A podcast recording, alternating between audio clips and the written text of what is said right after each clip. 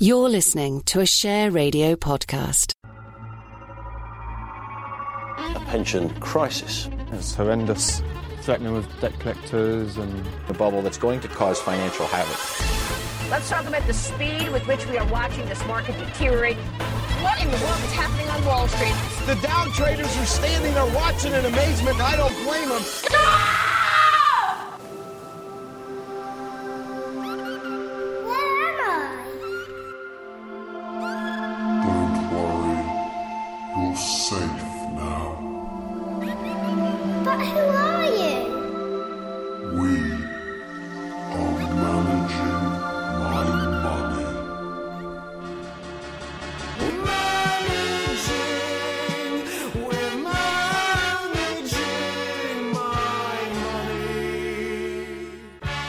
Hello and welcome to Managing My Money, the show that's also an open university course, and definitely the well, probably the only show where you can possibly the only show where you can get a certificate at the end, which you can put on your CV. Well, we're now on episode seven out of sixteen, and I owe a big debt of thanks for that to my hapless bumbling sidekick Annie Weston. Thanks for that, Glenn. Talk about backhanded compliment. No problem. Cheers. So you owe me a big debt of thanks, eh? You're going to pay me back with interest. Well, thanks. And thanks. That's the original thanks there that I owed you, plus another thanks. That's uh, 100% interest. A little bit steep, if I may say so. You're lucky I don't do any kneecaps. Okay, so anyway, talking about debt and interest. Yes. No, that's it. Talking about debt and interest. That's this week's show. Oh, okay. Let's talk about debts then. Let's talk about debts. Baby. Let's talk about you and you and me. Let's talk about debts.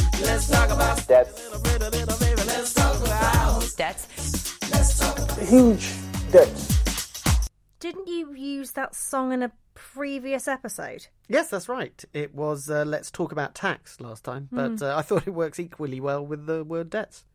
Fair enough. So we're not just talking about debts, we're also talking about interest on those debts.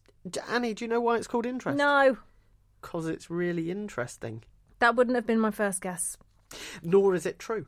But debt is a hugely important subject, and we're all borrowing like crazy these days. Here's the Open University's Martin Upton with a reality check for you, or a wake up call. A reality wake up check call, you mean? Yeah, that's the one.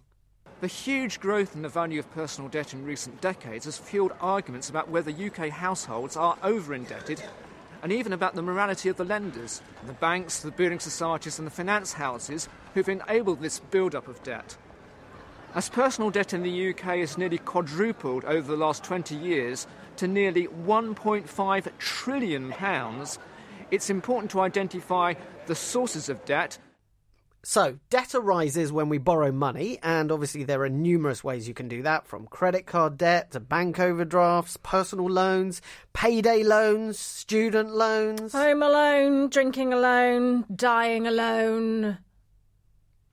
Yeah, and of course, mortgages to buy property or land. Nearly 90% of personal debt in the UK is secured debt, which means that you take out the loan against an asset like your house, so that if you don't pay it back, then the lender can grab your assets. Oh, matron. Really, Annie? You're better than that. I'm sorry, that was really immature. now, Annie, you must have owed debts in your life. We all have at some How point do or you know? another. How do you know that? Now, have you been debt free? No, no, no, you're right. it was just a lucky guess, really. So I think uh, the first time I got into debt, not really like that sounds really dramatic. It was when I went left home, went to university. I got my little student bank account that came with a credit card with some kind of I don't know voucher for Topshop or something linked to it. I know exactly what an incentive. £13.50 at Topshop. Yeah, so started to to put a few things on the old credit card. You know how it is. Started racking up the debts. Clothing. I remember one particular item was uh, some snake kind of effect look trousers, brown ones, slightly shiny. So they're like, they're like faux trousers. I thought I looked immense in them. Hindsight, probably not at all. I think you sound great in those. Yeah. Could you uh, wear them for the next episode, in fact? I haven't got them anymore, sadly. They used to make my legs sweat. Anyway, so that's the kind of thing I used to spend my money on. What else? Student loan I had as well. So um, not long finished paying that off, which I'm delighted about. But yeah, it takes a long old time. So, as an adult, you've been very sensible debt wise. I mean, we've talked in the past about you could do better on the old saving, but in terms of debts, Yeah, yeah, they've but you're all right, you. They're all right, but they've always frightened me a bit, going, you know, getting into debt. So I haven't dared really. So it scares teetered. you. I've teetered on the edge of debt. Well, I we've talked. in. I mean, we've talked a lot about how you'd like to get a mortgage. I mean, a mortgage is effectively an enormous debt to buy It a is. house. That's probably why I haven't got one Biggest so debt of your life. Enormous debt. You're walking into. You're shaking hands with debt. So does that scare you? The idea of having a huge debt hanging over you for twenty five years. Yeah, it does actually. That's a massive commitment, isn't it?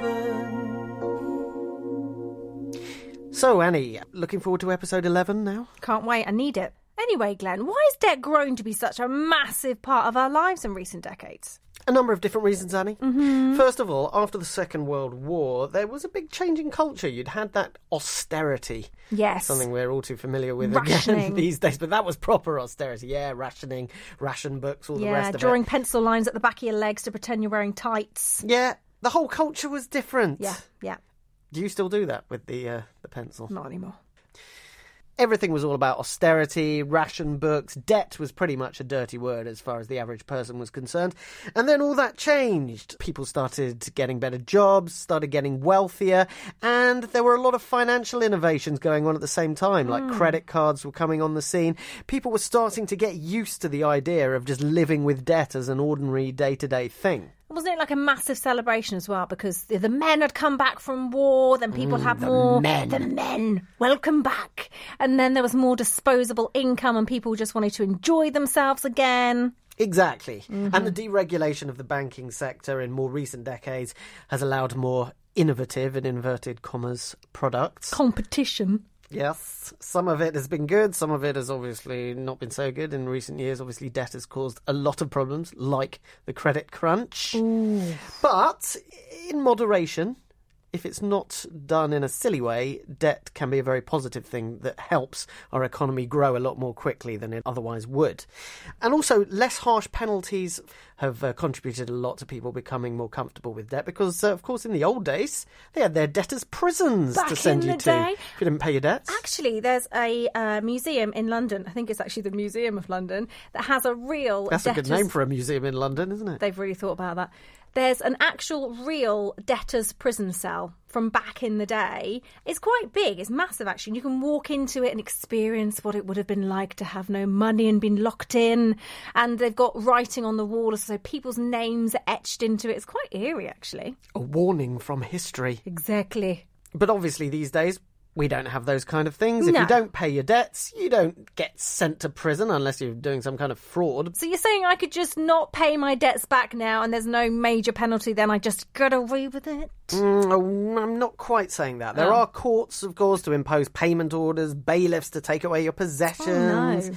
Could even be forced into bankruptcy, which would mean you start all over again with no money, not many possessions, and limited access to things like bank accounts. Makes your life very difficult if you're bankrupt. So basically, then wherever I go, whatever I do, my lenders are going to find me, they're going to catch me, they're going to follow me and hunt me down until I pay them back. Yeah, pretty much. Bit stalker like. It is a little. So, how does this whole paying back debt with interest thing work? Well, first of all, there's the amount you originally borrow. That's called the principal or the capital sum. Now, typically, you'd either pay back the principal at the end of the agreed term of the loan. The hmm. term is the amount of time that the loan is supposed to last. So you either pay that back at the end or you'd make repayments over the course of the loan. All right, so a bit like how a mortgage would work, right? Well, actually, the repayment mortgage is just one type of mortgage. Oh, get you! Oh, your yeah. mortgages. Repayment mortgage means you make regular payments of principal and interest for typically 25 years until you've paid the whole lot off.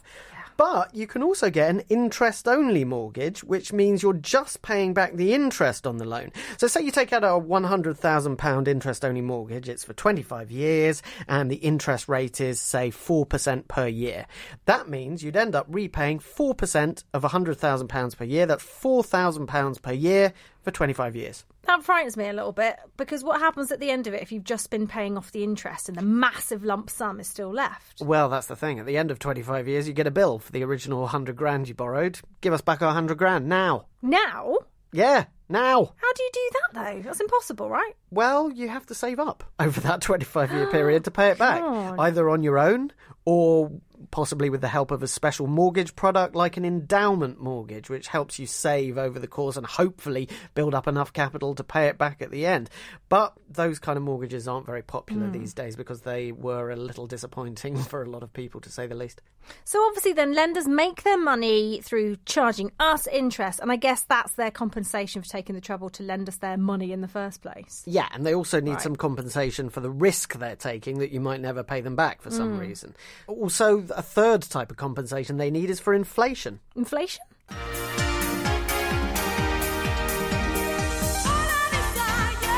Inflation.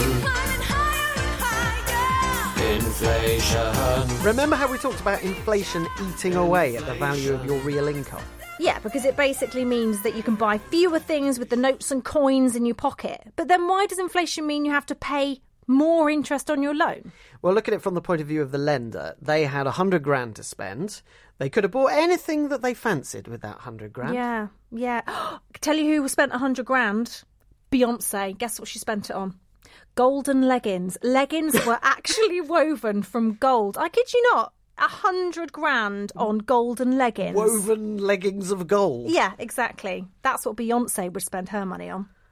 Okay, so they could have bought themselves. The, this is, you know, the big financial institution could have bought themselves some golden leggings. That's right. But instead, they lent you the money for 25 years, and Mm. if there's significant inflation each year, by the time you actually pay them back the 100 grand, it might buy a lot less. Maybe Oh. only one gold leg. No, that'd be terrible. What would you do with the other half? You'd have to be naked on your other leg. Or maybe Just go around with one gold leg. You'd have to just never turn to the audience on stage, like full, full on. You'd have to just stay with your right leg showing. So anyway, the point is the bank aren't going to be very happy if they can only buy one gold leg True. at the end instead True. of an entire pair of leggings. So you generally have to give them enough interest to compensate for the way that inflation is eating away at their money. So, bear with me. If inflation is, say, 3% a year, you'd give them 3% interest to compensate them for the inflation? Exactly, plus some extra interest for the risk they're taking and lending to you, as I mentioned before. But it all sounds really lovely and straightforward. But then how come so many of us spiral out of control with our debts? Well, things do get a lot murkier when compound interest is involved. To explain this, do you Yeah. remember the pennies? You ask me this every episode, Glenn. Just play along, Annie. Do you remember the pennies? Yes, Glenn, I remember the pennies. And do you remember the two bungling robbers? yes, I remember them too. Well, in this episode, they're all going to meet up for the first time. No! Oh, yes! It's not going to end well, is it? Probably not.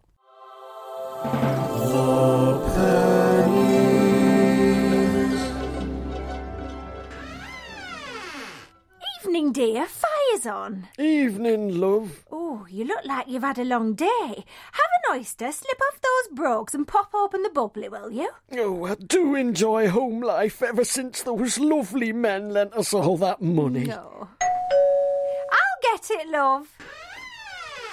Hello, gentlemen. Can I help you? Oh, yes, madam. Help us is exactly what you can do. We helped you. Now you will help us. Yeah, give us our money back. Uh, Now, now, Ben. Down, boy. I'm afraid you're slightly late on your repayments. I see. Um, well, you're in luck, actually. I had a flutter on the horses, and I can pay you back everything. Five thousand pound, wasn't it? I'll just go and fetch it. One moment, Mr. P. That's not how this works, I'm afraid. How do you mean? Well, I'm afraid we lent you the dosh on the basis of a compound interest loan. I'm afraid that you haven't made any interest payments at all, and the 5k you did owe last year now stands at 25. So unless you've done extremely well on the GGs, then I think we have a problem. Yeah, give us our money back. As my associate says, give it us. No, that's outrageous. I refuse to pay it. But you can't. I have it in writing. Where? I haven't seen anything. Here. Is that, or is that not, your husband's signature? Oh, I'm not sure. It's a bit dark. Let me just have a closer look. Just here by the fire is better. Well, it's not much use once it's been burnt, is it? What? No, no! Damn, damn, damn! Now get out of this house and never come back. Ben, I think it's time to go digital.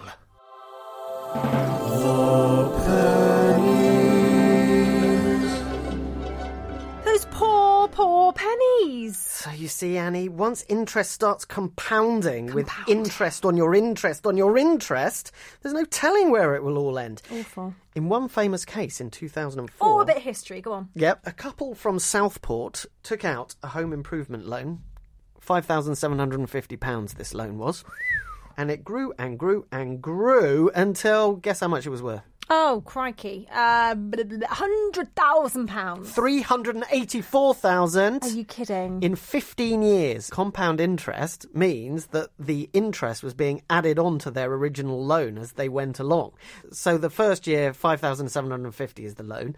The next year, because the interest has been added onto it, they now owed, say, 7,000 or 8,000 pounds. And then interest is being charged on that entire amount. So you could see how it could balloon. In the event, they went to court and said, We're not paying £384,000. And the court cancelled their debt because it was considered extortionate. He caught the judge on a good day. Clearly. It showed the risks, though, of compounding very clearly. Now, one other useful point that I think we should make is the precise way that interest is charged really matters, and it's incredibly tedious, so most people completely ignore the fine print. Oh, yeah, well, you do. It's just, it's not even, it's so jargon filled, you can't even bear to read. And small print, it is really tiny letters, and that does not help. So, the small print will usually tell you how often your interest is calculated, whether it's calculated, say, on a daily basis or on an annual basis. And this can make a huge difference because let's imagine you're paying back a lot of your loan over the course of a year, but the interest is only recalculated once per year. That means that they're charging you interest based on what you owed at the beginning of the year rather than after you've made all these repayments. Ah. Whereas, if they start calculating your interest on a daily basis, then they're constantly making allowance for the fact that your loan is being paid back and is getting smaller and smaller and smaller, and therefore they charge you less and less and less interest. Makes a big difference to a lot of loans. Okay, so you'd be better off than if it was a day to day rate. Exactly. So read that small print Get it read, get a magnifying glass. and patience.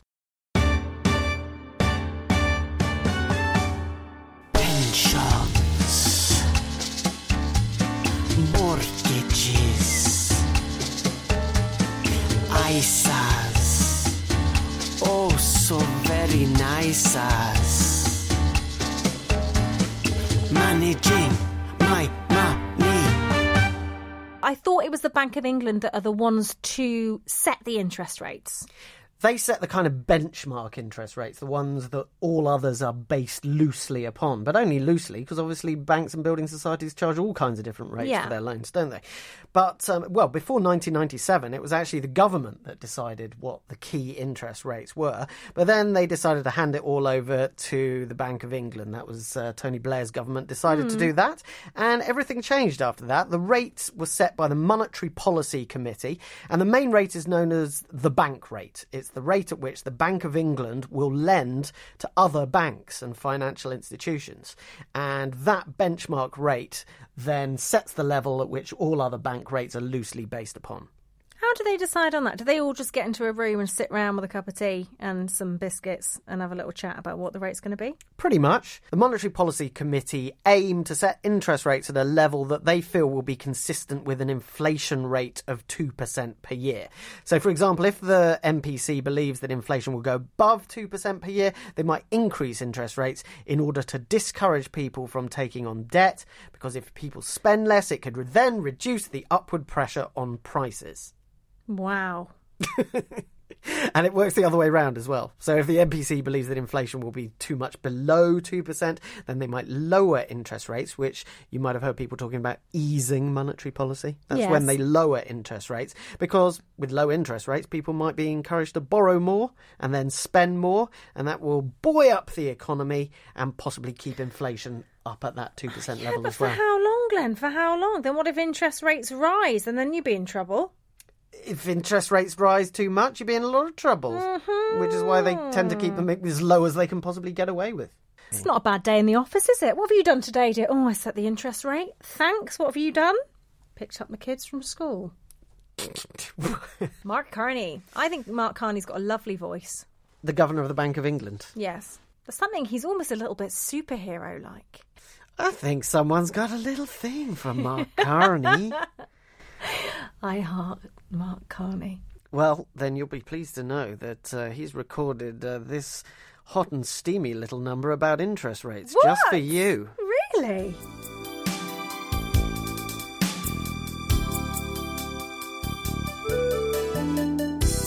Girl, I've been watching you for a while now. Seems like maybe you've been watching me too. You've seen me play with my financial levers. Well, it's playtime, baby, and this game's made for two. Let me move your rates up and down till you say stop. Let me play with your money, baby, make you real hot.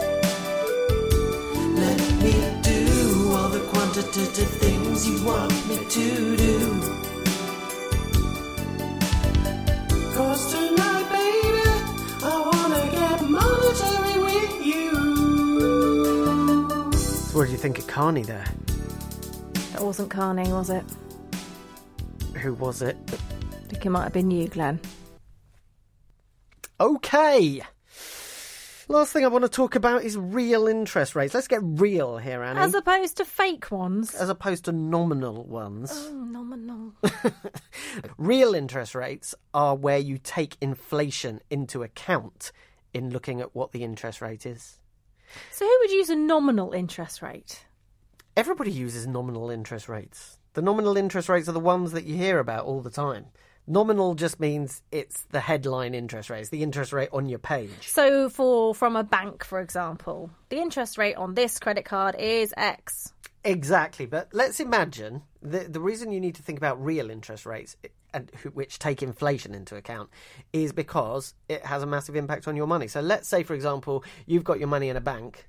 And the bank is paying you 15% interest on your Get savings. off! That would never happen. Uh, it has happened in the past, and you would be so excited, wouldn't you? so excited, delighted. Oh, you'd be so Oh, happy. But, yeah. but, Annie, what if inflation was also 15%, which means that the value of the notes and coins in your pocket, and indeed the savings in your account, is actually falling by 15% a It year? would cancel it out. It would. The interest you're getting would be cancelled out by the inflation, which means the real interest rate is. Zero. Yes! Zero. Party's over. Pack up and go home. You're a little bit proud of me that I got that right. I am actually. I wasn't expecting. I was I looking into your eyes. I was thinking she's not going to get it. She's not going to get it. But you did. Do get it? I'm learning a lot on this course. This is good. This is good stuff. We're pretty much at the end of this week's episode. You've You're learned a lot of kidding. yeah. Already? I know. It's just flown by. It has. You've learned a lot about debt. You learned a lot about interest, but we've got lots more of that to do in the next episode as well Okay. because it's a big topic and it's crucially, desperately important for your future financial health. So, thanks very much for listening to Managing My Money. We're now at the end of episode seven. What? And if you've been listening all the way along, you will know that this is an official open university course where you get a statement of participation certificate at the very end True. once you've answered all the quiz questions which come after each pair of episodes. And as you'll know, seven is an odd number, It and is. this is episode seven, therefore, it's not time to answer any more quiz questions. You have to wait Not until the end of episode eight. Thanks for listening, and thanks very much to the marvellous Annie. Thank you.